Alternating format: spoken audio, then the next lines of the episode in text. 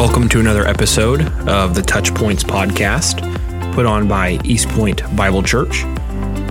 Thank you very much for joining us today. In this episode, we will be continuing our series of biblical principles drawing from the book Cultivation of Christian Character by J. Oswald Sanders. Our subject of focus in today's episode will be addressing the major existential question what is the meaning of life? But from a perspective informed by the person of Jesus. What is the reason for our existence as human beings? In this chapter, Sanders proposes a question to be asked to determine what our heart or our values show about our answer to this question. He proposes us to answer to me to live is fill in the blank. To me to live is what? It's an exercise that enables us to observe and examine our thinking in this exceedingly important area of purpose. Why do I live life this way? For what do I live life for?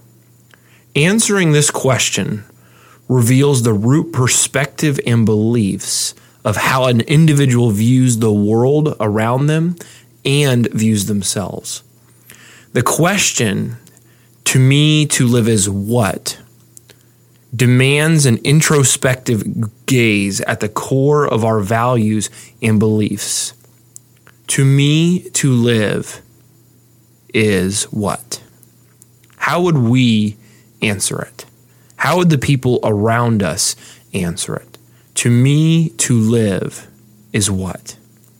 In this episode, we are going to examine the answer that Paul gives to the purpose and meaning of life that extends from the person of Jesus.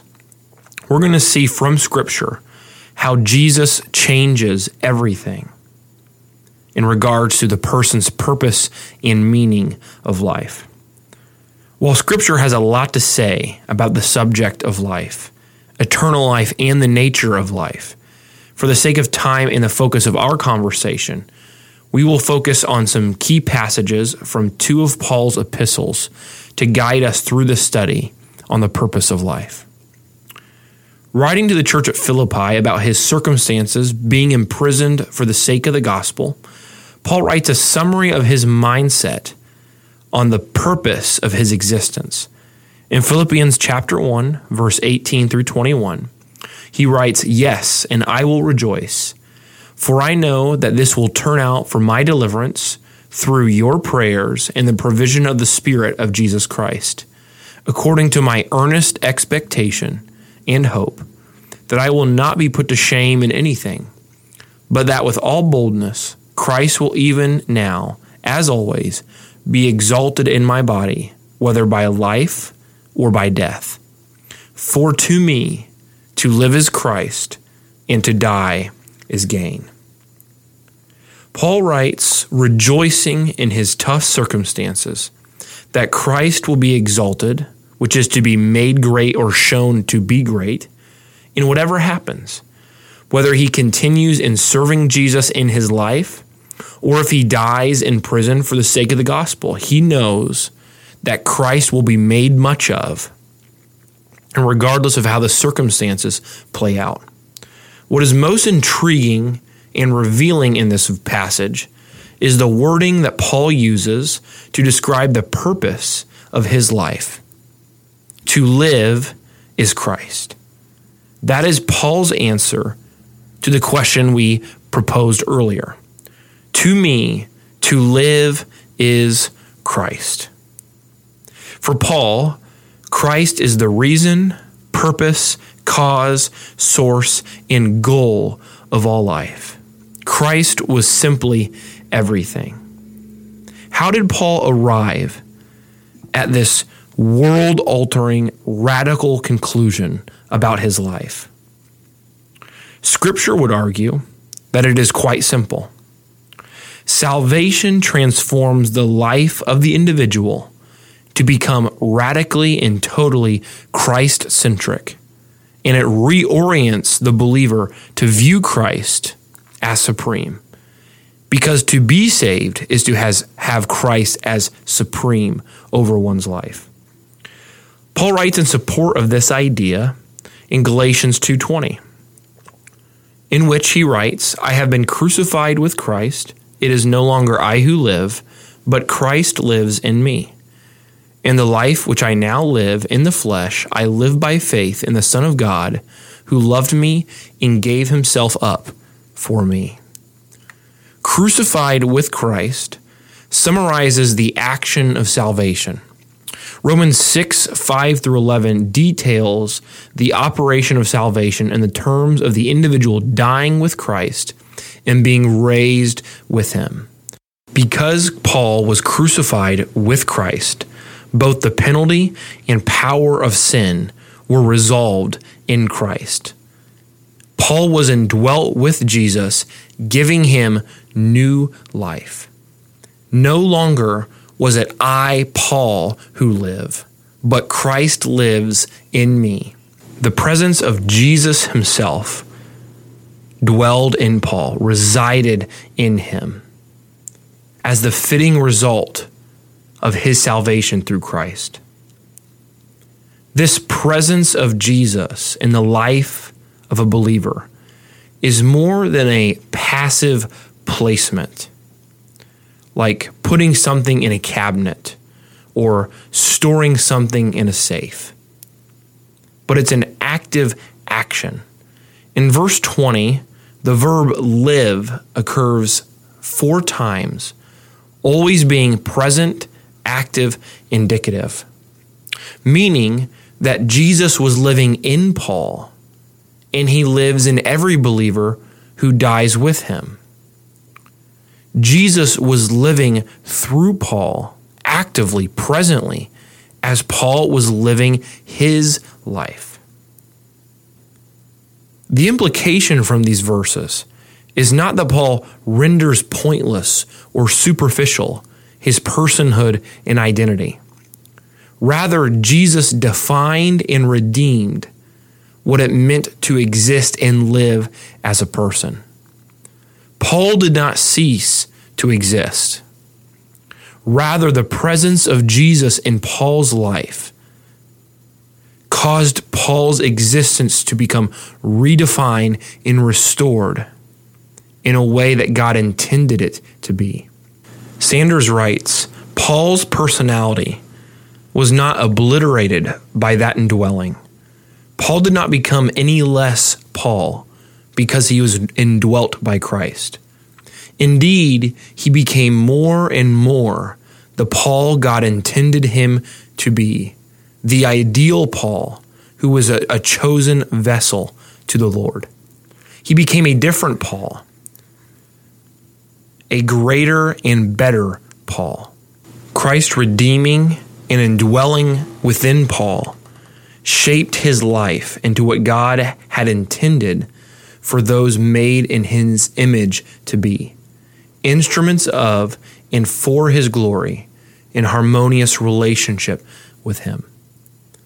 What Paul describes in the phrase to live as Christ should not seem foreign or unprecedented to those who believe the gospel. It should not seem abnormal or unusual to talk in the language that Paul uses in Philippians chapter 1 and in Galatians chapter 2. For Paul to be saved by Christ was to then live for Christ. Sanders portrays it well. If his words, a reference to Galatians 2:20, mean anything, they mean that the Christian life is Christ living out his pure, holy, and wholesome life in terms of our human life and personality. The new life which a person received at regeneration or the new birth is not an abstraction. It is not a spiritual dynamic or energy, but the indwelling of a divine person.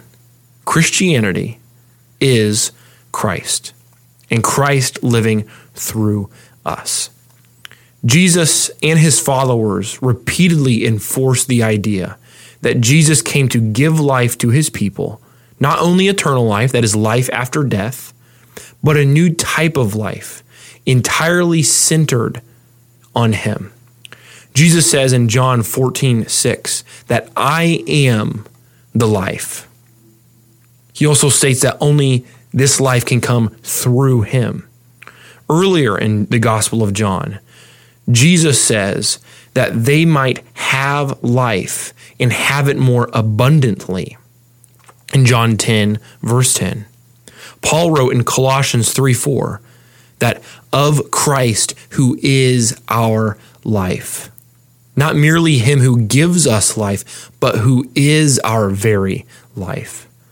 The Apostle John writes that he who has the Son has the life. 1 John 5:12. Christ does not impart life as something separate from himself. When a heart is opened to him in true repentance and surrender, Jesus himself comes in and communicates his own life. In Jesus, we have eternal life, but we also have new life entirely, a life centered on him as the reason for living and the strength to live for his glory. So through Jesus, we know only have eternal life to enjoy forever. But in us, we have him living, accomplishing his purposes in us. And because of that, our lives should be reoriented to live for him. Paul's life perfectly exemplifies the change of life that comes from Christ to all believers. Paul was self righteous, bitter, and malicious towards Jesus and his followers. He hated them, despised them, and actively worked against them while pursuing his own misguided form of righteousness. In reality, Paul's honest answer to the question of the meaning of life would have been To me to live is Paul. To me, to live is Paul's standards, Paul's goals, Paul's ambitions. Self was the supreme ruler of Paul's life. And if we're honest, self is the same ruler of every other fallen person. To all of us, naturally, to live is self. Paul was his own end, his own goal, and his own def- defining mark of meaning. But Sanders writes, but when in the blaze of heavenly revelation on the, the Damascus Road, he recognized Christ's claims and surrendered to him. At that very moment, his whole being was indwelt and irradiated by Christ. The wonderful events detailed in Acts 9 of Paul's conversion depict the spiritual transformation of the human nature and the change of life supremacy. Paul no longer lived for himself. He lived for Christ, and his life depicts wonderfully, beautifully, the reality of Christ changing a believer's life. For every believer, we live because of Christ, and we also now live for Christ. The two realities are inseparable. No one lives because of Christ and rejects living for Him. That's an unbiblical idea that you can have one and not the other. And no one can live for Christ if they have not been made alive through Christ. While in the flesh and imperfect, we will fail to live up to the statement, For me to live is Christ. But our imperfection does not dilute or decrease our life's calling to live for Christ. For every person saved by Christ, he lives in you to live out his will through you. Paul recognized this, not under force or, or compulsion with a redeemed heart and restored mind, he knew that Jesus was his life and that his life belonged to Jesus. Is your answer to the meaning and purpose of life for me to live is Christ? Does Christ live in you? Is Christ actively living out his will through your personality and being? To be saved by Christ is to be indwelt by him. To be indwelt by him is to have him live through us and for us to live through him. For us, for him also to live through us means that our life belongs to him. For me to live is Christ, is the only answer our Savior deserves, and the only answer we can give if He truly lives in us. Thank you for tuning in to this episode of the TouchPointes Podcast.